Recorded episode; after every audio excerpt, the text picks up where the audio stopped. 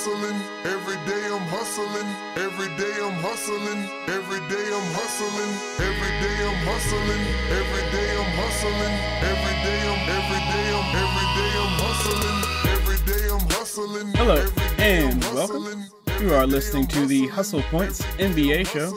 I am your grieving Grizz guy, Rudy St. Clair, and joining me today is actor, screenwriter, and all around creative individual, as well as TSJ 101 Raptors beat writer, Bobby Del Rio. How are you doing today, Bobby? I'm good, brother. How you doing? I'm good myself. Uh, you can follow me on Twitter at NBA underscore Rudy, where you can tell me I clearly don't know basketball. And uh, Bobby, where can uh, the people find you online these days? Uh, I'm uh, at at Bobman B O B M A N on Twitter. Uh, I've got links to TSJ 101, all my articles, all my content, all my projects there. So at Bobman. On, All right. Well, um, you're just uh coming in from the Raptors game tonight. I believe Washington was visiting, if I wasn't mistaken. How was that? yeah, look, the game started off crappy. uh, like I have subheadings throughout my articles, so I think the first quarter subheading is is something like Toronto Raptors versus Washington High School. uh, like we were literally shutting them out, which is it's a basketball game. Then they didn't score for four minutes, and I was like, "Oh, this is this is going to be a really really easy game." And then I don't know what happened, but they just they just turned it on, and then there was a dogfight, and then they they were up twelve in the third quarter, um, and then basically the whole team woke up, uh, and then we basically blew them out. But it was it was a pretty good game. I was surprised.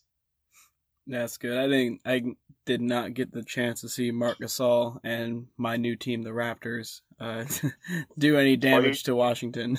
This, uh, So you you jump ship. You're you're a Raptors fan now. Oh yeah, I'm hopping on the bandwagon. Uh, full stop. Uh, not not really, but you know, I have always had a slight affinity for the Raptors. So, and I and I do uh wish Marc the best. Uh, so when the regular season ends, I'll put on my playoffs hat uh for the Raptors and root for y'all all the way for sure. Do do it, brother. We could use the support. Oh yeah. Uh, look, Marc Gasol. I don't know if I've ever seen a player that has come to our team and been so like beloved so quickly. Like he's only played like I think three games for us, Right. and it's like we like love him. Like he checked in, he comes off the bench right now, and he got like a like a standing ovation.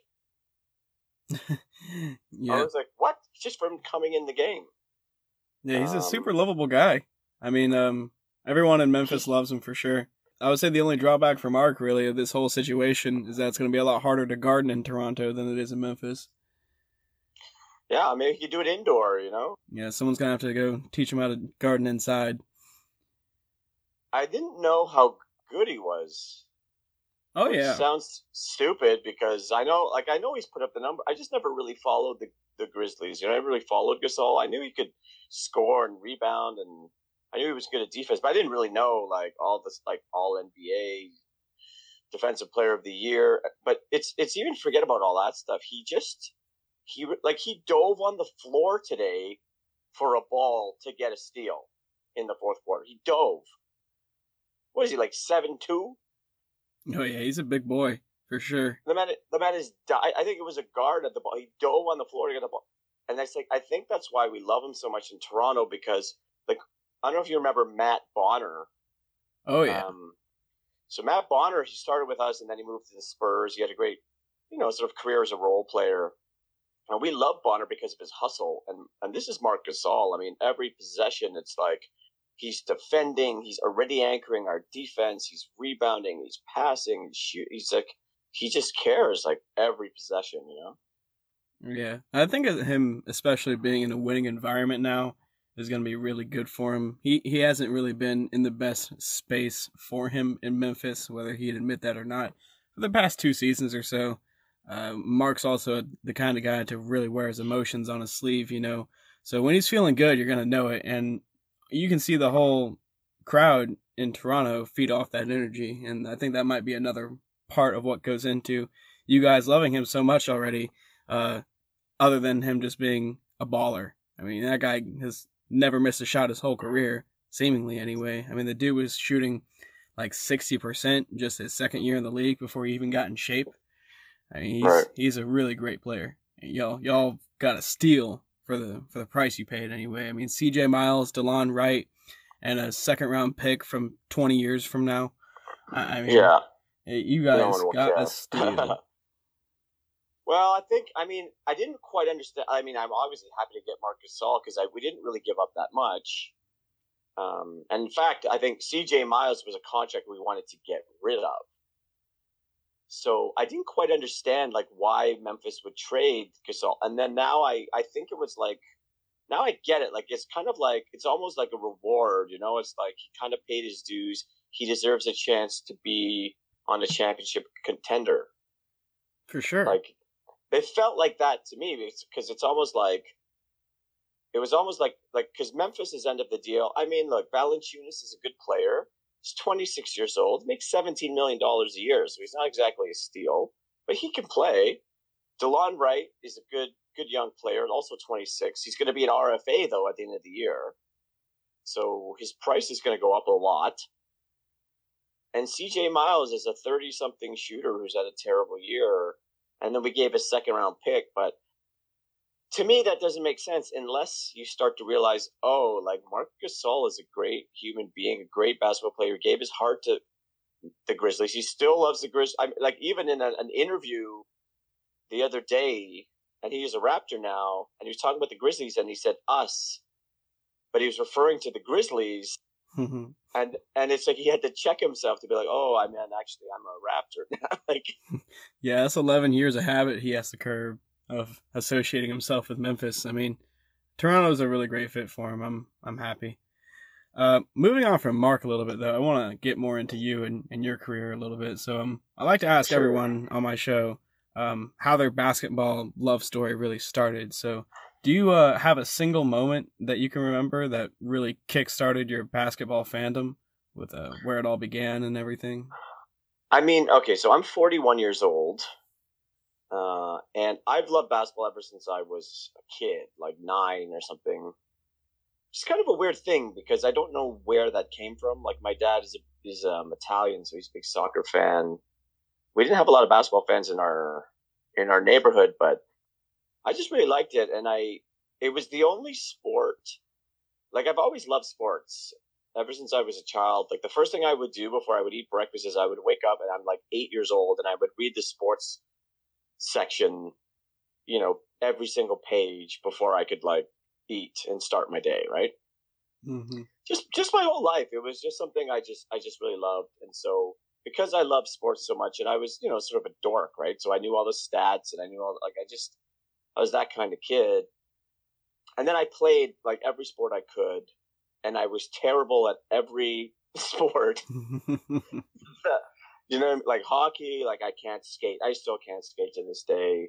Like football, I you know, if I get tackled, I would cry. You know, I remember I played baseball one year, and I, you know, I it's like I the ball would come to me, I would catch it, it would fall out of my glove, and boo. I just have all these. I just feel like I was booed like my entire childhood in sports. I was always the last person picked. I was like the smallest kid. I was, I was like, it was very strange because I loved sports so much, and I was so terrible at them um, until basketball. Basketball was the first sport where I could actually play pretty well. Like, obviously, I'm just, I never had delusions I was going to go to the NBA or anything like that, but I could actually play and not be booed and sometimes I was really good, and then I so I would just go and I would just you know shoot the ball for two hours by myself hmm uh, after school, and I just I just I guess from there I just started to really uh, like the game and understand it, like actually as a player, and and I think when you understand the game as a player, it really helps you to understand all the rules and, and really I think develop a passion for the larger mechanisms at play. Because you understand the principle at the core of your emotions where you just you know you know what it takes to want to like you want to you know, like I've hit so many game winners, just you know, recreationally and all my whole life. I've been playing over thirty years, um, and so you know, you kind of dream, oh, if this was the NBA, three, two, what, you know, you take a shot, and then then you follow the NBA, and it's like you actually see it. Like Kawhi hit a game winner with four seconds left, uh, like two days ago against the Nets. Although he banked it, and there's no way that he he wanted to have a bank shot from the elbow, but whatever, he hit the shot, so it's yeah, definitely not. He was even kind of writing that off, that off. I think in the post game interview, saying like, "I banked it, but that's how basketball goes sometimes," or something along those lines. Uh, tell well, me, how, yeah, yeah, how old were you when you first picked up hoops? Oh man, I want to say like eight or nine. Yeah, yeah. So it's definitely just, been. It just fit, it just fit me. Remember, I'm like a terribly, like like athletically challenged person uh, or at least I was as a child. But basketball, I just, I don't know. I just, I just, I always got it. Like right away, I was like, oh, I can just shoot it like this, kind of soft, and it goes in. Like I remember very, like I was always really, really good at like free throws, and and it was very surprising to me because I kept waiting for the other shoe to drop because I was like, well, hold on, like why do I, why don't I suck at this the way I suck at every other sport I've attempted in my entire life? Right, right. And so, um, you grew up in Canada? Yeah, I grew up in Toronto. I mean, I was born in Toronto, and then we moved to the Bahamas. Oh wow! For a few years. Yeah. Um, and then I lived in London, Ontario. My dad went to law school for three years, and we moved back here when I was nine years old. Okay. Um, and that's when I became a big Blue Jays fan, and like I, I remember even dreaming that Toronto would get an NBA franchise. I, no, I don't know why. I went to Catholic school, so maybe I prayed to God. I mean, I don't remember. um, but I really was like, oh, please, if we Toronto could get an NBA franchise, I would love it so much because I love basketball. Yeah, and you got and your prayer answered. And I did, and I when we got a franchise, you know, and then you guys too, the Grizzlies, and they were in Vancouver originally, right? Right. I mean, it was so exciting. It, it, it's like the sports world completely changed in Toronto from that moment. How so? Uh, look, it was. I mean, it was also hockey was is we're, we're in Canada, right? So like everybody's hockey, but the Leafs were so terrible for so long, like embarrassingly bad, and so people are like, oh, hockey. Like I became a Montreal Canadiens fan, which are like the rivals of the Leafs. and then the Blue Jays were amazing, and the Blue Jays won. You know, I was like I think fourteen or thirteen when we won the World Series in 92 and then we won it again in 93. And it was just, I mean, it was absolutely, it was an incredible time to be a sports fan. Um, and it was already a shift, right? Because it's like baseball had only been around since 77 when I was born, actually. But we weren't really good until kind of the mid 80s. And then we started to get really good, and then we actually won the whole thing. We're like, and the Leafs are still were still crappy. I think around then they had one good like the Doug Gilmour years were pretty good. And then, like a couple years later, now we've got this NBA team. Now, maybe that's because of the success of the Blue Jays, um, where maybe people start to go, oh, like Toronto's a really good sports market. Because we, I think we set the record for attendance in the in the early '90s, um, and then we got this NBA franchise shortly thereafter. And it was very funny though because the city was very divided where it was like if you were older, you were like um, like a hockey fan, and if you were younger, then you became a basketball fan. Okay. And there, there was also a racial thing. Like Toronto's an interesting city because, like, right now we're about fifty percent uh, multicultural. So, like, I'm half Chinese and half Italian.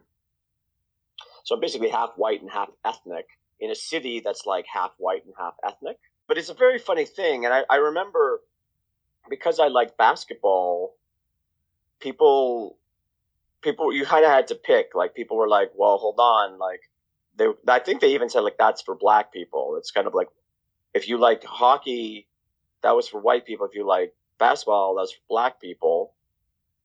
Yeah. And I was Chinese Italian, so I was like, well, what the hell do I do? yeah, it's sort of the same way here in the deep south, just a little bit. So, um, tell me, I, I understand you started your career more in the film industry rather than the Yeah, the yeah. sports writing industry, right? So um, That's true. tell me what took you from film to basketball. What that journey was like. So I don't know if you're a fantasy guy, but I'm I'm like a fantasy sports addict. So I've had a pretty good career in the entertainment industry, and I'm still active. Like I like I'm going to be shooting uh, in the spring, where I play a lead in the show. I'm not supposed to talk about it too much yet, but we'll be shooting in a couple months. Uh, I have a feature screenplay in development. I've won with a major Hollywood studio. I've won up here. Like I've got a lot of projects, um, but I always had this kind of like secret love for sports. Uh, even like, even to this day, like the first thing I do when I wake up is I check my fantasy teams. Um, and like, I don't have one fantasy team. Like I'm, I play in 23 fantasy basketball leagues right now. right.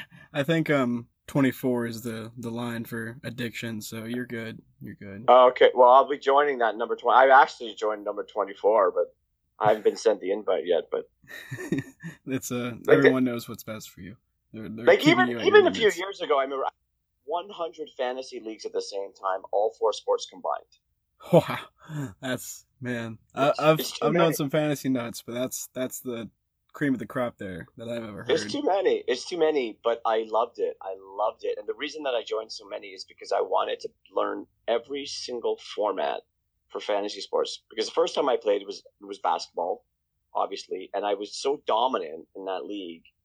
Like I think I lost twice all year, and then I just killed everyone in the playoffs. It was my first time ever playing fantasy sports, and I destroyed it. But I was, but I've been in like pools since I was a teenager, and I would always win. Like I, I would run the pools. I was, I was very a stats dork always. right. So, yeah, like I, you know, that's when like you would, I would only get the stats from the. There's no internet then, right? So it would be like the newspaper would publish the stats like once a week on Tuesdays or something like that. And so I would like look at the stats from the Tuesdays and then add them up that day. So once a week, I would tally the points for the pool. All this anyway, it's a lot of work. So when fantasy sports was was like online and with Yahoo Sports, which is the provider that I always use, um, it was kind of like, oh my god, it was like like all my dreams from my teenage years has come true, and I just like loved it. I just really loved it. And then so whatever. So I was in and this was and so this was not. I was not in the in the sports industry at all. Like I just was obsessed with fantasy sports. Um, and then I, I was following, and because I, I'm on all these leagues, and I, I prefer dynasty leagues. Do you know anything about fantasy sports, really? yeah, yeah, just a little bit. The dynasty leagues are a relatively new thing, right? Uh, yeah, relatively in terms of popularity. Dynasty leagues, it's just a fancy name for basically you keep all your players every year. So it's like you have a real team, but it's like you have a real team. And I was a big like sports card collector growing up. Um, like my cousin Fabio was, you know, he was a couple years older than me. He was just like, he just knew everything about sports. Like I think he was like 20 years old. He, he literally got a job editing uh, a sports guide. Like you would pay for guides, which would give you the values. And I think he was the editor. Like it was, like, he knew so much. So he helped me. But like I was, so I would, I have rookie cards of everyone still to day. I have like Charles Barkley's rookie card. You know, That's I have like awesome. Mario Lemieux's rookie card. I have Patrick Roy's rookie card. I have anybody who was a star from like you know 1985 to 1995. I probably have their rookie card still, right? Hell yeah, it sounds like a retirement fund to me. Yeah, well, I mean, look, there's a lot. There's I have you know there's some money invested in those for sure, um, but also sports card collecting was really really big when I was um, a teenager. So it was just you know a lot of people my age kind of did that. So then I really was into sort of like rookies and players and this idea of ownership and in a way treating players like stocks. Um, and I, I also have an economics background. Like I, my education was, I started originally in economics um, at the University of Toronto, uh, which is you know one of the best universities in Canada. And then I ended up transferring to theater school, and I became a trained actor. Right. Um, but but I always had this like affinity for for just numbers and math and calculations. Anyway, so you add that with sports and then fantasy, and so whatever. I've got a hundred leagues. And then dynasty leagues is kind of like a throwback to when I used to have player rookie cards. Because when you're in these leagues, so I have someone like Aaron Judge in like five different baseball leagues, and I drafted him two years before he was in the major leagues because you can do rookie drafts in um in dynasty leagues, which is very exciting. So you you're doing all this research to find out who are the top prospects, right? So because I was doing all that, there was a there was a, a baseball writer named John Sickles. He's one of the best uh, minor league baseball writers in the world, and actually he just uh, moved over to the Athletic, um, which is a real uh, coup for them because J- John Sickles is a genius in my opinion. So whatever. So I just know all this stuff about. Um, I'm always doing research just for these leagues, and so I was following John Sickles, and then there was a there's this guy named uh, Ray Guilfoyle, Guilfoyle, I think that's how you say it. Um, and I started following him because he wrote a lot on minor league ball, which is this website that John Sickles created. And this, there's a reason I'm saying all this stuff, right? So I was just, so I started following him just because I wanted up to the date, up to date sort of like baseball prospect information because I'm in all these fantasy leagues on all these sports and I want the latest information. And then one day, Ray, uh, on Twitter is like, "Hey, we're looking to hire a fantasy basketball writer who's interested." And so this is this is about five or six years ago. And like I, you know, I was a fantasy sports dork. I've been I, at that point. I'd been a published playwright um, and professional screenwriter for 15 years, so I had the writing skills. I knew the fantasy sports. Ba- fantasy basketball was my favorite sport because basketball is my favorite sport. Just, again, it's the only sport I can play my whole life, so I like it the most. And so I applied for the job and I got it.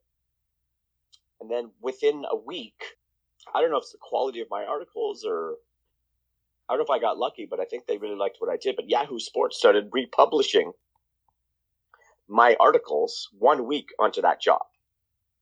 Oh yeah, that's huge.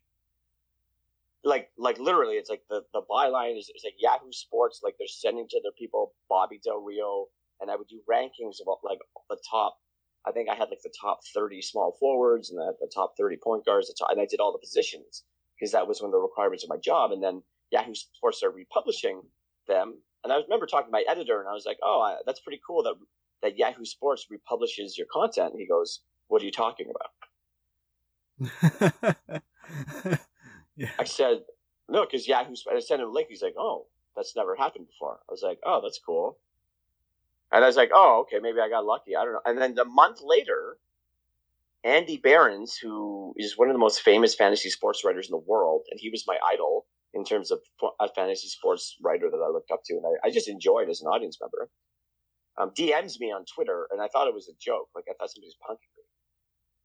But he had been following my articles, and he thought I was good, and he invited me into the Yahoo Experts League.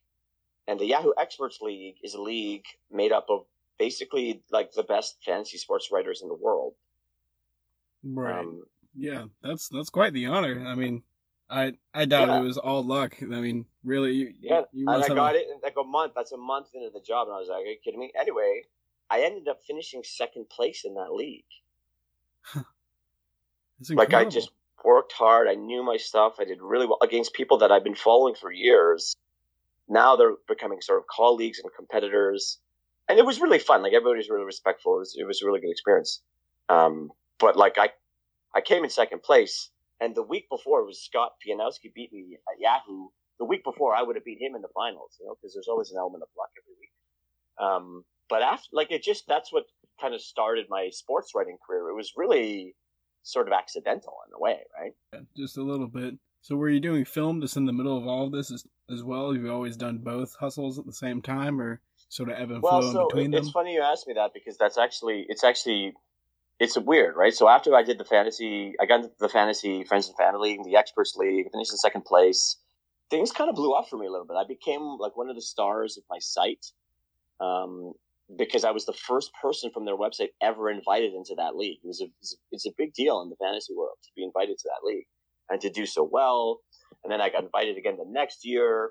And then I got a promotion at my job, and I was doing five articles a week, and I was doing DFS, and I was so my my I was writing two articles a week for fantasy. Like I and but at the same time, my screenwriting career was taking off, and I created this um this web series that we ended up selling to television in Canada to actually the biggest media corporation in Canada, Bell Media, and they own something like 80 channels in Canada or something stupid.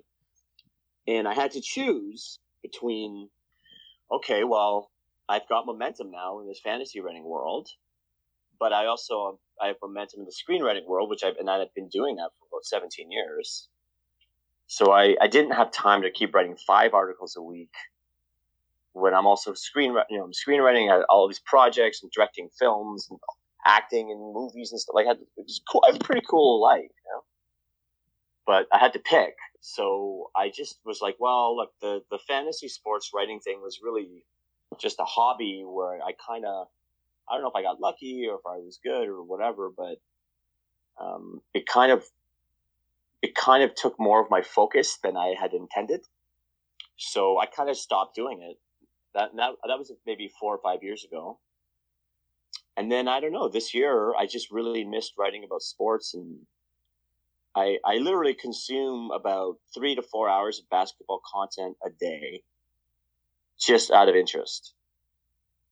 Like I'll just like listen to every podcast and every YouTube thing, read every article. I get the I get Twitter notifications on my phone, up to the minute information all the time. Just out of interest, just because I like basketball so much, right? And right. also fantasy, but it's really like just I really enjoy the sport. And then um and again, like I on Twitter, like TSJ, they were looking for someone to cover the Raptors, and I applied. I got the job, and like very quickly, like I've, I've got momentum again in the sports world. Like I'm doing four podcasts this week, um, and one of them um, has like an affiliation with um, with TSN. It's like one of the top uh, television broadcasters in Canada. Right. right. So I just got momentum again. It's it's funny because I mean I don't know if it's luck or I'm in the right place, the right time, or I'm good. I don't know what it is, but it just seems like as soon as I re-enter the sports writing industry, I just seem to move up the ranks so quickly that I don't know. Maybe there's something here. So I guess I don't really like it's. It's again sort of unexpected where sports keeps calling my name, and then people are really interested in what I have to say, and then they keep sort of inviting me back, inviting me back, inviting me back. And now again, I'm at the place where I'm like, oh, like, oh, like, what do I pick? But if you're LeBron James, I mean, do both, so maybe I can do both. I don't know. Yeah, really. We we all are. We we all have to channel our inner LeBron James sometimes, you know. Oh yeah, like I just think if if LeBron James put as much attention on his own team as he did to his business ventures, the Lakers would be undefeated. You know. yeah, or at least when he plays. He's injured for like the first time in his whole career this season, and coincidentally, uh, it's after uh, a little dinner with Anthony Davis in L.A. And right now we've had this whole three weeks of shenanigans, all to amount to ultimately nothing but an Anthony Davis minutes restriction. I haven't even gotten into any of that on my show just because I've been grieving the loss of Marc. I haven't. Right. Well, I mean, look, you should. Marc Gasol's a great guy, great player. I mean, uh, it's funny because the Grizzlies franchise, you know, they're they're almost a throwback to the way basketball used to be. But I think it's just, you know, the NBA is changing. It's like, it's hard to be a small market team. Um, and the players, they just, I don't know. It's like they just, they only want to go to like the big name brand franchises that can make them stars. Like the Raptors were, in a way, we're just lucky because our team is amazing right now. Because I think to be honest, it's our, our GM, Masai Ujiri, is one of the best GMs in basketball. Absolutely. Arguably the best. Him and Daryl Morey are me, personally. Uh, he's up there, man. I, I mean, if we weren't so good, like it does, he just finds a way to get these these hidden gems all the time and make us good. And we just keep getting better and better. And then eventually, like the word around the league is, hey man, like these Raptors, they're always good. Like maybe I should play for them. And then we get the situations where Marc Gasol is excited to come here, where Memphis is going to like trade him to us almost as a favor to him. You know, and then Jeremy Lin, who makes 12 million bucks a year, you know, he finalizes a buyout with the Hawks this week, and then he signs with us for peanuts because he wants to be on a winner. Yeah. So, you know, but look, if if we weren't winning those games, if we, if, you know, if we didn't have Masai, we might be in the exact same situation as you, where we're like, all right, let's let's trade Lowry somewhere else that maybe is a good situation for him, and let's just shed his salary and start again. Do you think if you lose Kawhi this offseason that y'all are gonna end up doing some sort of uh, big rebuild where you trade away Lowry and go all in on youth and start over, or do you think you just sort of No. No, I don't. I think Kawhi rated. Um, I like Kawhi Leonard. I think he's a very good individual player. Um, but like he, he didn't play tonight. He's missed I don't know twelve games. I mean, he's missed a lot of games. We beat Golden State and and the Clippers. I think back to back on the road, and Kawhi Leonard wasn't even playing. Um, I think Kawhi Leonard is a really really good player, but we were winning before him. We'll win after him. I don't think he's going to stay. I hope. I mean, if he does, it'd be great. But I don't even think we need him to be honest. Like I look at someone like Marc Gasol, even, and he's going to opt in. We'll have him next year. Um, I maybe it sounds crazy to say, but I'd rather have Marc Gasol than Kawhi Leonard on this. Yeah, as far as influence on the team, Marc is definitely a, a bigger net positive uh, than Kawhi and his sort of aloofness. Uh, I remember seeing Pascal get asked one time what the most uh, annoying thing is about just being in the league or being on the Raptors or something like that, and he said being asked what Kawhi is like all the time, Right. which it, it came like two weeks after Zach Lowe spent like twenty minutes picking his brain on Kawhi. I just found that kind of funny. Pascal's Look, another guy I really like on the on the Raptors. He's a he's super good. I think he has multiple time All Star potential.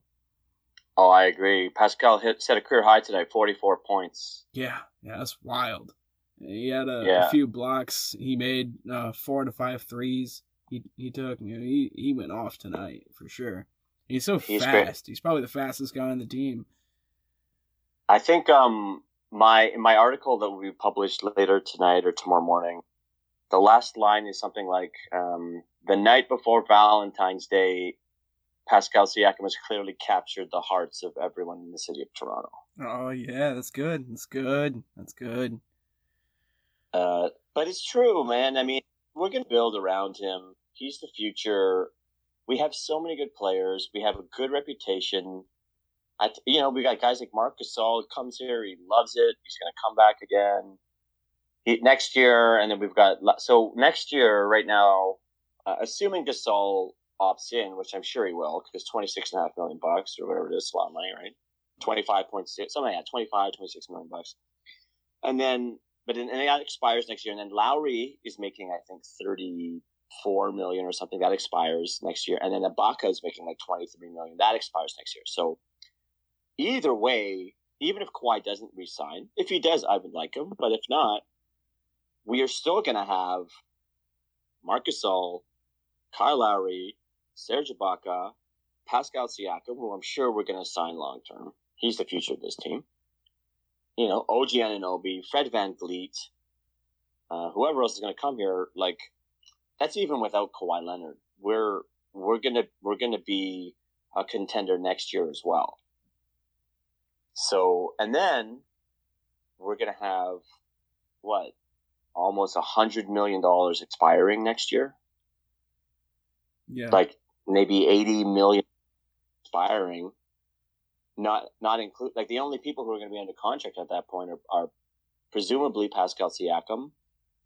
Uh, I think Norman Powell, a couple minor people, but at that point we can consider rebuilds.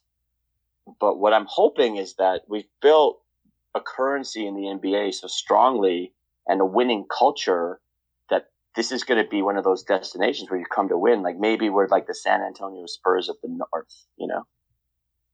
I mean, it definitely feels that way with the way that you guys have sort of farmed talent over the years with uh, some of your young guys. You know, sort of coming out of nowhere. Uh, Grizzlies just signed uh, y'all's most Oh, yeah. famous farm Bruno. farm project. Yeah, Bruno. He's he's two years away from two years away four years ago. So we're finally at the point Yeah. where he's getting a multi-year deal. after his rookie scale contract.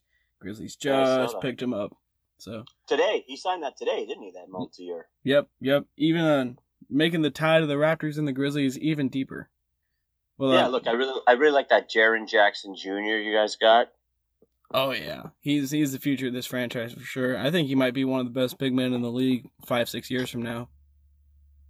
Yeah, he's. I mean, he's so young too. He was one of the youngest players taken in the draft. He's going to be a superstar. I, you know, I think Memphis has a bright future. It's just the move. You know, the moves and you. Do you have your first round pick this year? See, here's the thing. It's sort of um explanatory as to why we made the sort of weird moves that we made at the trade deadline is because Okay.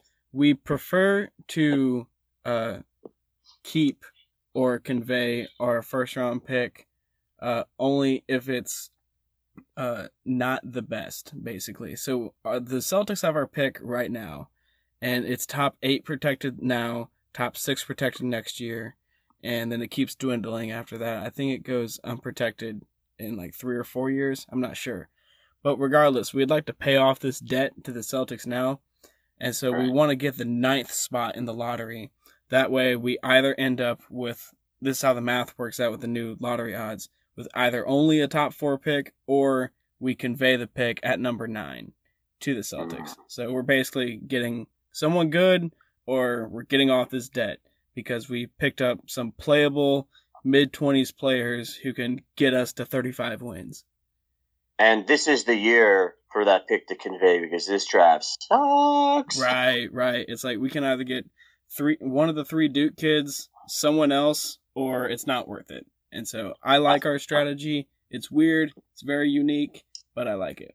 I get it. I'm thank like I'm glad that we you know I'm doing this podcast because I didn't understand exactly because it's so complicated some of this stuff, but it makes sense when you say it in such simple terms. Um, especially because this this is such a terrible draft year. I've been researching even before I had this job. I was researching the 2019 NBA draft for about the last six months because I play now. I'm in 23 fantasy basketball leagues, right? So um, you know, I need to know. Like, I I just love prospects. I know the draft really, really well. I could have done the NBA draft pick. Like, I could do the lottery for real.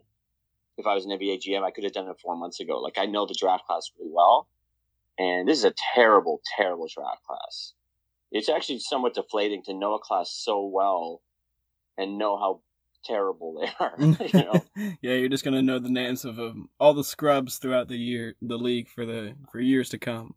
yeah, I mean, I mean, I know everyone's talking about Zion and they love Zion, but I mean, he, he can't shoot, and he's an undersized power forward. Like, I think he's still to work out, but I don't know. You can't shoot in a in a league that is geared towards shooting. And yes, you can jump really, really high, but you're actually shorter than a lot of people at your position. And if you have an injury or God forbid you lose some of that explosiveness, you're almost useless to the league. He's a, almost incredibly useless. He's basically just a, a really strong guy that can jump really high. yeah, he's like a some sort of weird combination of like a young Zach Randolph and a young Zach LaVine. Mm-hmm. Get get all the Z names in there, Zach, Zach, and Zion. Yeah, and then and then Barrett is, you know, he's sort of inefficient, and Cam Reddish is even more inefficient, which is crazy because you have you're playing with this guy Zion, who gets so much attention, so you're getting more open looks, and yet you're still inefficient. And then you got Ja Morant, and Ja Morant, like he plays for like a very small school. And then you've got all these guys who've got major injury issues or attitude issues and inconsistent play all across the board.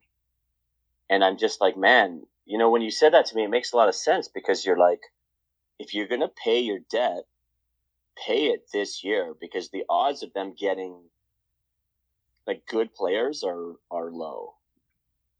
Right. And then, you know, this upcoming off season, we could offload Conley if we chose to, while he still has a couple years left on his deal. Or maybe even the next season when he's expiring and for some reason his value goes up for whatever reason. And uh, that will be the years with higher quality draft classes for us to really try and tank the right way and just throw in young dudes that need the experience while we lose some games and get up on those lottery odds for draft classes that are worth it. I actually know a little bit the Memphis Grizzlies than I do about other franchises in the NBA because uh, I guess you didn't hear I'm obsessed with fantasy basketball. no, I didn't get the Um, news. so one of my leagues is I have the Memphis Grizzlies, and it's a very interesting format where you get to keep everyone who's on the real life Memphis Grizzlies roster unless you trade them. So anytime a new player is joins the Grizzlies, basically I get to keep him, right? So like like I like I've been tracking Ian Rab, you know, for the last three months because I'm like, oh, well, he's going to be the backup power forward. So he goes, you know, so I, I pay close attention to the Grizzlies roster because it, it helps me in, in this league. Um, but what, do- what do you think of Ian Rapp? I'm a is is Ivan Rabb. I hate to to be the There you the go. I appreciate it. No, it's okay. Ivan Rabb is definitely not a household name. Um, uh, one of the first times I even acknowledged that Ivan Rabb was on the roster was um, last season when I got the chance to go up to Memphis and watch just some regular old season game. And um, the guy's probably four to ten rows up behind me. It's hard for me to remember exactly. But they just kept screaming whenever they got the chance, just free Ivan Rabb! Free Ivan Rabb! And and now we're actually getting the chance to see where that guy was coming from with him in the starting lineup. Um, I like him. I think he's solid. I don't think he'll ever be better than um, a JaMychal Green, even. But I think he can serve the same role just as well at uh, at his peak. But uh, we'll we'll see with uh, JBB throwing him in the starting lineup over Valanciunas. Oh, I don't think I don't think that'll happen. I mean, I guess from a fantasy perspective, I was a little curious because now I know Green got traded. Obviously, Gasol got traded, and then they didn't have Valanciunas at the time. They had Jaren Jackson Jr., who's the future of the franchise. He's he's got to be a power forward, but he's a PFC, right? So I don't know. And he's such an unconventional player. I'm like, well, how do you how do you use him? I mean, I would imagine because he can shoot that three, you're going to use him as a stretch Yeah. and Ivan Rabb, not Ian Rab. Thank you very much. Um, Ivan Rabb, he's more of a like a, a prototypical NBA power forward, right? Like he's not really he's not a stretch. Yeah, for sure. He uh, he's uh, he made one three the other night, and it felt surprising. But you know, Yeah. everyone's taking him now. So So yeah, so you got so you got so I, I wonder where his role is, right? yeah, Because you got like JV is a very very good player. He's very very efficient. He's just limited. I mean, this is I think why we traded him for someone like Gasol. Now that I see what Gasol can do, because look, Valanciunas can. He's very efficient, like within ten feet of the basket. He hits his free throws. He's a pretty good rebounder, but he doesn't block shots. Can't really pass. Can't really shoot threes. You know, he's not very quick. He's not really a leader. He's, he's a he's a really guy, but he really just kind of like dunks the ball and gets rebounds. But he does those things really well. So I feel like he uh, would play with somebody like um, Jaren Jackson Jr. very, very well, right? yeah, I definitely agree. I I don't think it's like a a move looking forward like too deep into the future because the age gap there is pretty significant.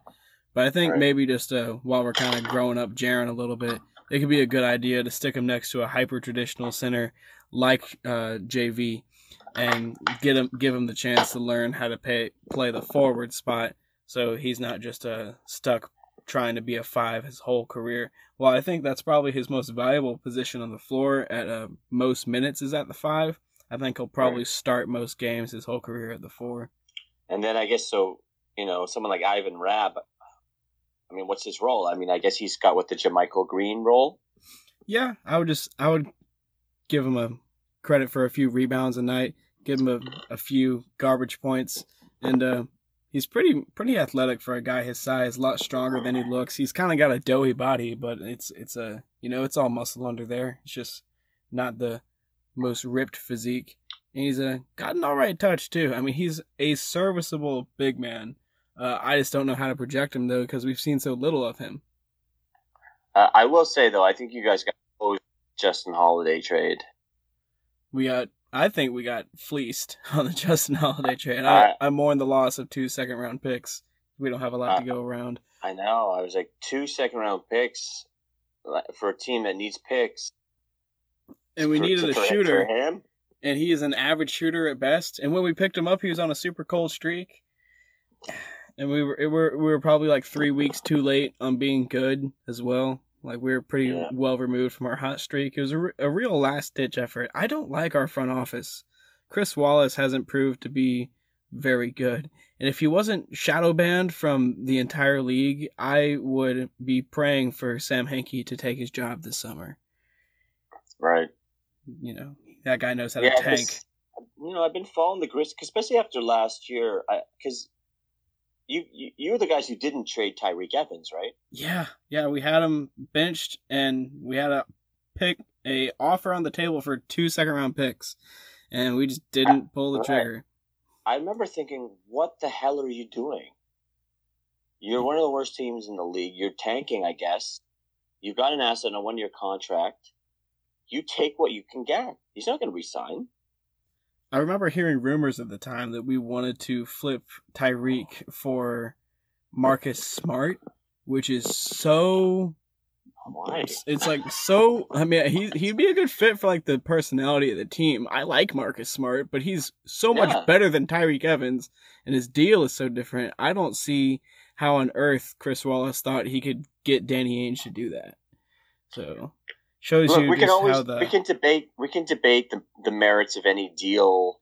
You know, you don't know what's there, but the fact that he wasn't traded last year, I just went, "What is going on with your front office?" yeah. I mean you could argue That does not make sense on any level. you could argue that you know any transaction is is good in some way but that non-transaction is just completely indefensible it just it, It, should have no happened sense. Even if you think what, like he's worth more, okay, maybe, but now you've got nothing for him. right it's just like the marc situation a little bit we had this deal lined up with uh charlotte where we were probably going to be getting back uh malik monk maybe and maybe Right. a protected first round pick and maybe biyombo or and mkg or or frank kaminsky something some charlotte deal was on the table but we just got teased for 24 to 48 hours and ended up having to make a last minute deal in the in the final hour of the trade deadline with Toronto and we didn't really get that much back for him frankly. I mean, we got a couple decent 26-year-olds um a scrubby bad contract who still might be one of the best wings on the team and a second round pick that's so far in the future that it feels like a throw in at best. So I mean, I I wish we could have squeezed a first out of you guys, even if it's a poor poor quality first from this upcoming season's draft or something like that. I would have been ecstatic to get anything that looks like a first round pick. Oh yeah, I remember like when the deal was announced, I was like, oh okay, and what else are we giving? Yeah, Oh, oh, I was like, oh, oh, okay. so Jonas Valanciunas was the centerpiece, huh? yeah, yeah. I was. I remember thinking, do they know that Delon Wright's going to be an RFA at the end of the year? And I- I'm like, why? Why CJ Miles? I was like, do they want CJ Miles? Or, or is like, are they doing us solid because we don't have to pay him the nine million dollars he makes next year or whatever the hell? yeah, I'm just Like, I, I didn't understand, but I was like, I'm gonna take Marcus Gasol and thank you, but what's in it for you? The second round pick in 2024 or whatever the hell it is. Yeah, that's exactly what it is. Uh, I'll just look out for Masai Ujiri to throw Chris Wallace a bone at some point in the future. You know, depending on the size of the bone, we might not even notice. It could fly right under the radar. I, I- I mean, maybe it's also like, I don't know. Maybe it's everybody hates the Lakers and the Celtics, and so they want to like help their competitors or something. You know, there's honestly uh, a, probably a little bit more truth to that than either one of us are willing to admit or predict. I feel like gamesmanship in NBA front offices is a lot more uh, pertinent than people might initially think. put put it this way: I'm sure you haven't heard, but I'm obsessed with fantasy basketball. Oh, really? Yeah. so I uh, I traded Victor Oladipo last night because it's a dynasty league, right? So we keep these guys forever. And I just I think his career's over. Like I think he'll play again, but I just I don't think he's gonna be the same player. Um, it was interesting too because the guy I traded him to is actually uh, he works in the medical field, and his analysis was the same as mine. I didn't even tell him what my analysis was. He's not even sure that Victor Oladipo is is going to have a career because he this this gruesome quad tear injury is just so rare. Um, Plus, it came from him sort of pushing himself too. Like he was out with you know just uh, like some sort of vague soreness, like general soreness type of thing for a while before. And when he Yeah. went down with the initial injury, people were saying that he'd be out for longer than he was, and like he was pushing himself to try to help his team win. And then when you get injured under those sort of circumstances, that's usually when it's the worst. yeah, I agree. So it's like he's got more than one injury. Anyway, so whatever. So I was like, so I got to trade the guy and just get whatever I can. It's my team's in first place in that league, and I was like, well, I got to trade Oladipo. So I said, look, I just I want to get somebody for him that'll help me this year, um, and whatever. And so whatever. So I trade the I trade him, and then I get uh, I get Schroeder and a couple picks.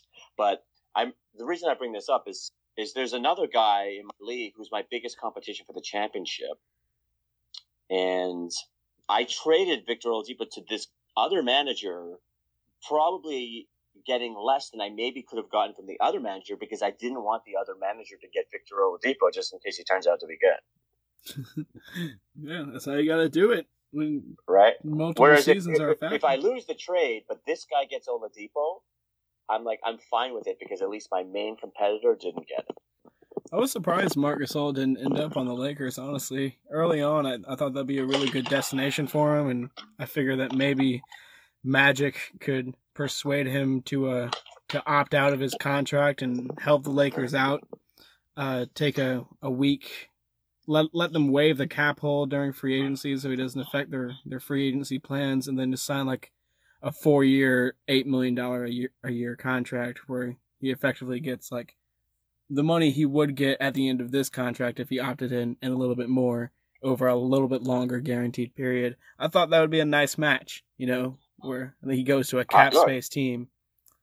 I agree, but I think you're omitting one small detail, um, and that's my working theory that Magic Johnson has no idea what he's doing. yeah, I- after after I the trade deadline, it might be looking that general way. I They're going to screw that whole thing up. They're going to screw that whole team up. I had a I had a Laker fan friend telling me earlier in the week four four out of the five minus Hart of the Lakers young core all had all star potential, Zubac Oh, yeah. included, and and uh, and then they traded him for Mike Muscala, and I just you know being the persnickety smartass I am, I asked him if he thought Mike Muscala had all star potential. And Yeah, he told me the same thing that you just told me. He's like, I think Magic has no idea what he's doing. I think he's doing, uh, uh, but you know, I also think was his name Dell Demps, uh, right? I think he's the GM oh yeah, that's his name. He too I has think no he, idea what he's doing. I think he also has no idea what he's doing. Remember, um, I think it was maybe even almost a whole year ago. David Stern just plain called him a bad GM just for like wanting to trade for Luis Scola from Chris Paul. Uh, it just makes no sense because I was like, if that's true, and it's been so widely reported, you got to think it's true. Even if you hate the Lakers, you're gonna get Kuzma, Ingram, Lonzo, you know, Zubac picks, and you say no. I just don't You understand no. why they weren't even willing to make a counter offer. Like, if you really wanted them to like have the gall to offer you literally every single asset they possibly could offer you, eight total draft picks and all four or five of their young guys, um, then good for you for having that sort of audacity. But I would have gladly taken four out of the five young guys and six picks. You know, get ten them. I would've assets in taken- return. I would have taken two of them in the first rounder, you know, and then and also doesn't make sense to me. The whole thinking is that oh, everyone keeps saying the Celtics, the Celtics are going to get in on the bidding, and then they have a lot to offer. I look, I like Tatum, and but the picks, the picks are useless. Okay, cool. You're going to get three or four picks in one of the, I think one of the worst drafts in NBA history is the draft that's upcoming. Right. So why do you want, you know, such a state? I mean, Tatum I get, but is Tatum better than Kuzma and Ingram and Lonzo Ball and? I mean, you know, it just seems like a divorce. You know, it just seems like mommy and daddy are fighting again, and you know, mommy doesn't want the boat, but mommy doesn't want daddy to have the boat. and it's taking a little bit too long to fill out all the paperwork, and it's getting dragged out a little bit longer than everyone expected. and I just, you know, and it's like, I mean, I think the kids are blaming themselves. The Let's see. Celtics aren't going anywhere this year. Everyone's like, "Oh, the Celtics, the Celtics." Yeah, yeah. Good luck with the Celtics. They're they're what the fifth best team in the conference. I mean, record wise, sure. Yeah, I, I don't like that team. Like I wasn't on the, the bandwagon of they're gonna win sixty eight games this season on the during the preseason, and uh, I'm I'm glad I wasn't because I would be so disappointed right now. But they just they actually have too much talent for their own good, and Brad Stevens, as good of a coach as he is for like the X's and O's type stuff, it looks like he's not really the the greatest personality manager that like the an NBA coach needs to be. I, I think it's simpler than that. Would you be friends with a guy who said the Earth is flat? You know, I would be friends with him, but I don't think I could be best friends with him. So how how can you respect somebody like Kyrie Irving? Because if he's saying stuff like that publicly, how stupid is this guy? and then, like, even when he apologized for it, he didn't really apologize for it. He was like, "Yeah, I handled things the wrong way, and that was wrong," or just some crap. He never really said sorry. behind this guy is saying the dumbest crap, and all of his, his teammates are like, "Who the hell is this guy?" I I get it, you can score, but now it's like he, he's scoring, but he's taking it all away from these other people. Now he's trying to be a leader, but he's playing dumb stuff. You know, I I just think like we as fans, you know, and writers or and, and you know media essentially like we're not privy to the inner workings of um, you know sort of NBA dressing rooms, but they're still human beings, and if you don't get along or someone's clearly like not playing with a full deck, like I think that erodes team chemistry. Yeah, for sure, for sure. I think it would be better if it was all out there in the open. You know, like I would love to see the Clippers or somebody like start a literal reality show about like what's happening in the locker rooms, what's happening during practices, the the stuff that we never see. Just put it all on camera and broadcast it on Sundays once a week or something. You know, that, that would be I mean, they do that all sports, right? But HBO has those shows. Yeah, yeah, it'd be like Hard Knocks, but for like the regular season. But you know why I think it would never happen? Part of the appeal of those, like the hard knocks, because they do it for hockey and uh, and I know they do it for football. Um, but those guys, it's like you don't really get a chance to get to know them, so it's it's kind of interesting. You're you're like getting to know the inner workings of the team, but you're also kind of getting to know the players. But the NBA, um, ever since the '80s, basically, is marketing the league very effectively based on the personalities of the players, right? So it's kind of like they all have such strong images to the public that may or may not be true, but they sell tickets, they sell viewership um, in, in such a way that if we were actually able to see what they were really, really like, because I imagine that a lot of these images are manufactured, it would take away um, from that perception, and then I think people would be shocked, like, like how terrible some of them are. Yeah, because um, I've always, maybe not always, but for a long time, I felt like I've had this little uh, non ironed out theory that probably nine out of ten dudes that are in the NBA are just total assholes, just overly competitive. Like you know that one guy in the gym that's just way too good at basketball and is Yeah. way too big of a dickhead about it. I feel like that's almost everyone in the league, just because how could Well, you not yeah. be if you could dunk Well, that well? But it's not even that because there's a lot of people who are good at sports, but the other leagues aren't like that, and I think it's because of the way they market the NBA and they they cater to the superstars, and they market and brand the superstars, and so not only are you breeding a culture of narcissists, you're attracting narcissists, you're perpetuating narcissism. Um, and you know, I've done a lot of statistical work. I've created my own stats actually called Echo Stats, where I utilize um, economic concepts and I, I put a price to stats. So it's a fancy way of saying, like, like for example, take the Raptors as an example. Like I'll look at someone like Pascal Siakam and Kawhi Leonard, and I'll go, Kawhi Leonard is more productive than Pascal Siakam, but he costs ten times as much money as Pascal Siakam. So there's a real flaw in the statistics because the contracts of the players are not taken to the uh, the equation when you calculate the statistics. Mm-hmm. Like if you look at a basketball player as essentially a purveyor of statistics, well, it's you can't look at it in isolation because we're in a salary cap era.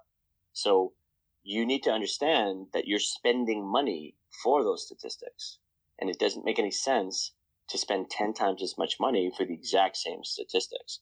So anyway, this is all to say that the numbers are out of whack, and I I, I think I could prove that um, not only do superstars not make for winning teams, that I believe that teams win uh, despite the superstars based on how they manage their financial resources um, that are not spent on the superstar. I think the greatest benefit of players like Kawhi Leonard and LeBron James is not their production, um, because even LeBron James he puts up these numbers. I was I was on another podcast earlier today with uh, some Indiana guys, and um, you know, we're talking about LeBron James, and I was like, you know, what's interesting with LeBron James is he'll go 31, 7, and 7. Everyone thinks he's great. He's great. He is, but he doesn't play any defense. And if you look at his plus minus, he'll put up these monster games and he'll be like negative four. So it's like his team is like four points better when he's not playing. And you go, well, how's that possible? He did this. You got steals, you got blocks, you got because he didn't play any defense, and he gets a lot of turnovers, and it's a team game.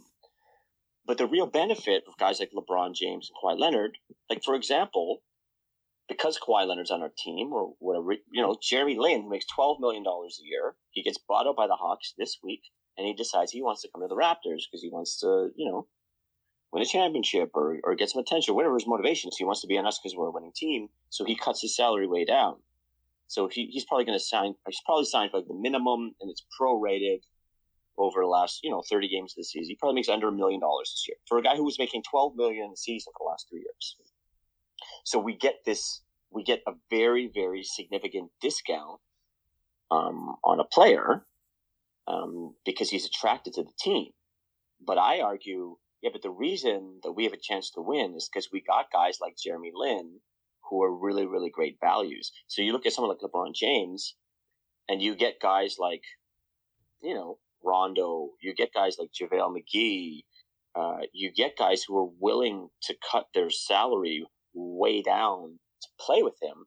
But the reason that they have a chance to win is that um, their budget is, is so uh, economically uh, procured with all the other money around LeBron James. So in that way, it's he's an interesting investment. But it, it, again, it, it just means that the teams that win, I think, are the ones that allocate allocate the resources um, most expertly uh, to the supporting cast. Basically, because, what the opposite of the Grizzlies have done with Chandler Parsons. Basically, opposite what a lot of people do, or the or the prevailing ethos of the NBA. Like I think it's, I think it's a myth. I think that people, I think, and I think that they don't actually understand that. Like I think it's an error. Like for example, um, you know, in many many different spheres of thought, particularly in economics, um, you often talk about correlation and causation, right? So correlation being oh, you know, like these two things are related, but causation meaning, well, this happens because of that. So people like, so the correlation is that, oh, all these, all these teams in the NBA um, have won championships and they all have superstars. So there's a correlation between having a superstar and winning. But the error, I believe, is that they think the teams are winning because of the superstars. And I don't think that's the case. I think two things. I think that partly is players who wouldn't be superstars become superstars because the team wins, and you're in a league that markets superstars in quotes. So they elevate people on the team to superstar status. Um, and also, I think that you have brilliant teams that allocate very effective financial strategies to all the other players around the superstars. And I believe that that is why team. So there's a big error being made superstar. And here's here's where I think I can prove very easily my theory. If it was all about superstars, which is what everybody says, right? You need superstars. Well, why is it that Anthony Davis is, is clearly one of the best superstars in the NBA? And if, in fact, if you look at PER, player efficiency rating, he's number one in the NBA right now. Why are they such a terrible team? Right? It doesn't make sense. If if if if you're saying you need superstars to be a good team, okay, here's a team with one of the best superstars, and they're one of the worst teams. So you can clearly show the difference between correlation and causation, right? Because you're having a superstar and it's not leading to wins. So now that theory has been debunked. It's somewhat scientific. And yet everyone does it. Everybody thinks you need these big names, you need these big names. You know, it's it's really just it's just Moneyball, but like taken to the next level. Right. And I think a lot of it has to do as well with uh, marketability, more businessy type of things, less on the court type of things, where you know to get a city behind a team, it's it's a little bit easier to get behind you know a Carmelo Anthony rather than a Danilo Gallinari, Wilson Chandler, Ty Lawson, and you know a collection of other dudes. Like uh, I I also don't think that's true. I remember really starting to have these kind of thoughts when the Raptors started to win. And do you know why we started to win? Uh, we had Rudy Gay. I don't know if you remember this. A few years ago, we had Rudy Gay, oh, yeah. and uh, he's terrible. He's a terrible player. I mean, so much money. So Masai Ujiri comes in, and the first thing he does basically is he trades Rudy Gay because it's like, well, we weren't winning. We gotta get rid of the guy. And so we're start we're systematically starting to get rid. So then he tried to get rid of Lowry. First, first he got rid of Rudy Gay, and he got spare parts back, like expiring contracts. I think we got like Greivis Vasquez, Patrick Patterson, just just random people who's had smaller contracts. Oh, okay, whatever. And then Rudy Gay can go away. And then what happened is we started to win. So Lowry was his next target, and I think that he actually did trade Lowry, but then something happened. Like Lowry failed a medical, or there was some sort of controversy or something. So the trade never actually went through, but he was actually traded. But then we started winning games. And then it was like, oh, we're winning. And then we kept winning.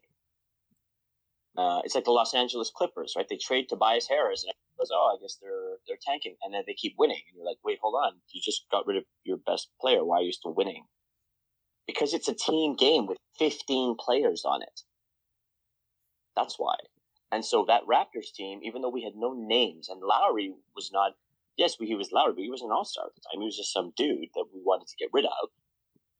But then we kept winning. We kept winning. It was like those the Detroit Pistons, and I think it was 2004 or whatever it is. Like none of them were superstars. They had a team. That's that's the team that got me into basketball. I love that team. Chauncey Billups is my favorite player. Yeah, and I think that's it. I think if you're winning, like people will always have a favorite player. Oh, that guy's cute, or oh, this guy's amazing, or oh, I really like that guy's personality. Whatever, right? People, it's like people want to put a name to things. But at the end of the look, look at the San Antonio Spurs, right? They're one of the most dominant NBA franchises in the last twenty years, and they would just they would constantly find guys like Danny Green out of nowhere. You know, they would find guys like Jonathan Simmons to make a, a contribution. Kawhi Leonard was was not even a lottery pick. You know what I mean? And they develop like they just develop like this year they had a guy Derrick White you know, who was like, I think the number 29 or 30th pick in the draft last year. And, and he was awesome. He got injured and they get some, it's, it's system. It's system over individual. It's a team sport. And people think that, oh, it's a superstar league, but you know, is it? Because even when LeBron James, let's say LeBron James is the most talented player of all time. I don't think so. Some people do. Okay, let's say you think he's one of the top players. Well, then why does he need two other superstars to come to his team in order to win a championship? Because even he recognizes you need a team. It's a team game. Yeah, it's impossible to do it alone on a basketball court. That's for sure. Yeah, and there's just so much evidence where one great individual player, but he doesn't have a great team around him, and they lose.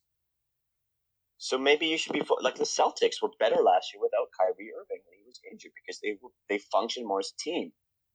Now you throw this crazy guy in there who thinks the Earth is flat. You know, who needs twenty shots a game, so he can score twenty six and talk about how great he is. Whereas everyone else now is upset because now they don't get to shoot as much. Now they have to deal with his ego and then him trying to be a leader. You can only imagine things that he's saying to them when he's trying to lead them. Yeah, apparently he's fucking up and having to call LeBron and apologize for being as big of a shithead as his teammates.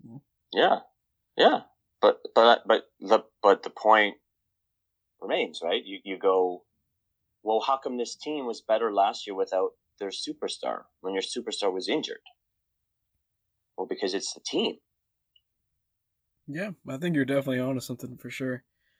I mean that um that Nuggets team I was talking about earlier. Um, I feel like it was no, I don't feel like I know. I'm certain about how um, it was the final Nuggets team that Masai. Uh, mm-hmm. Uh, yeah, the Carmelo Anthony. Yeah. Same kind of yeah. yeah, when we traded away Carmelo and Chauncey, did all that. That team was so loaded with um, not great but good players, and we were super successful. We had the coach of the year and George Karl before he was uh, shadow realm to the Kings. Yeah, it was it was a really good team with absolutely no superstar, and it's it, it's a hard absolutely. Nobody was That's, even close. Look and uh, look. Not only is there historical precedent, many many many times it's been done many many times. Um, I believe it's even more paramount that that philosophy is espoused in contemporary basketball in the NBA because now we're essentially in a salary cap form um, era.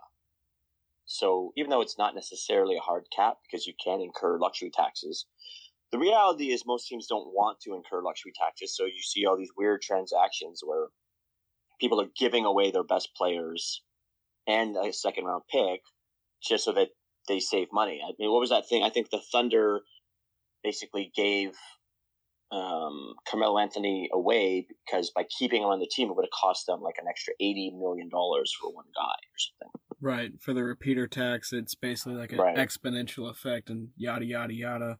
They attached right, right, a Dennis Smith to it to match the deal, and ended up effectively trading a first round pick for Dennis Smith and Carmelo for nothing.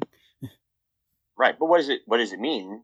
Um, well, it just means that we're in a salary cap era, and you really need to uh, like balance your budget. You really need to manage your finances, and that's a big key ingredient to NBA success. Yeah, I mean, it turns trading Tyler Johnson, a perfectly functional NBA guard, for Ryan Anderson, a guy who's barely in the league but making big money, uh, a good move just because Ryan Anderson's contract is slightly smaller and it puts the Heat just underneath the luxury tax line and saves them a ton of money.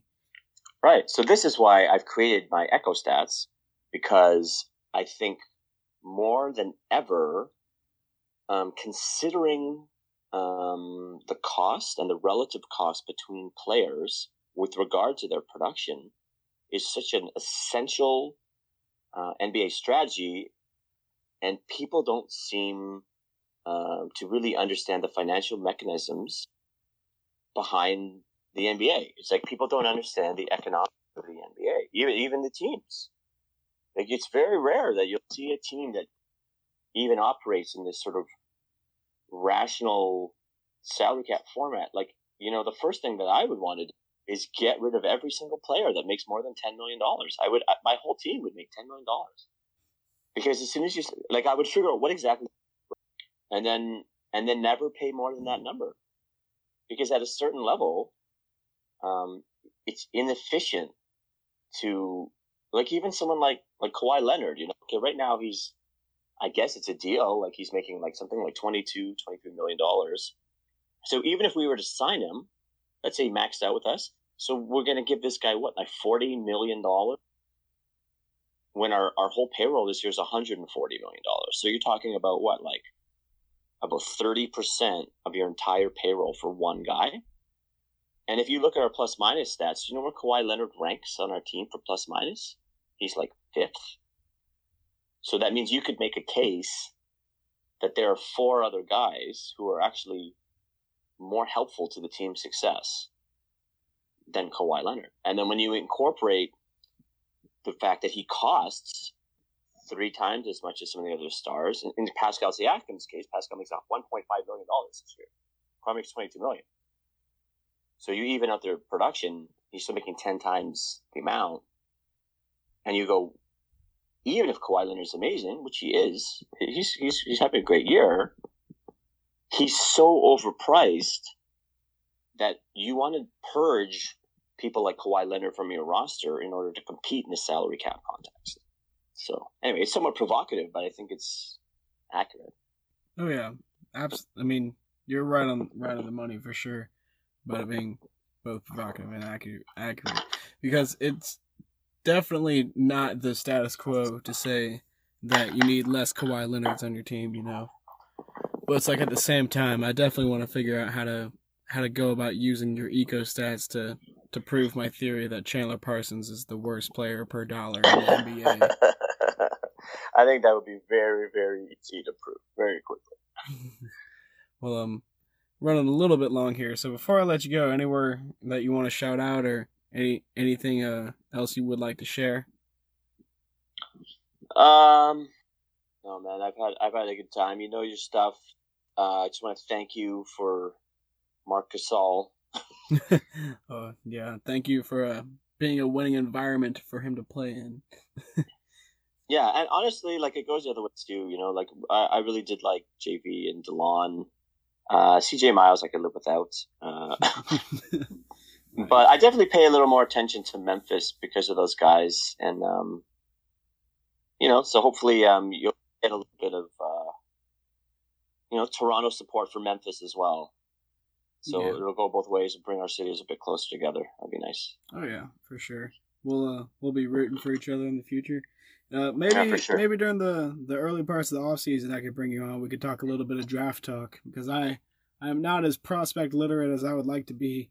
I'm a I'm getting with another NBA scouting type of guy later in the week to do a collaboration with him. Uh, maybe we could bring you two together at some point. Anytime, brother. I'm, I'm you just give me a buzz. All right. Well, thank you so much. I really appreciate your time, man. Thanks for having me. Yeah, it was a lot of fun.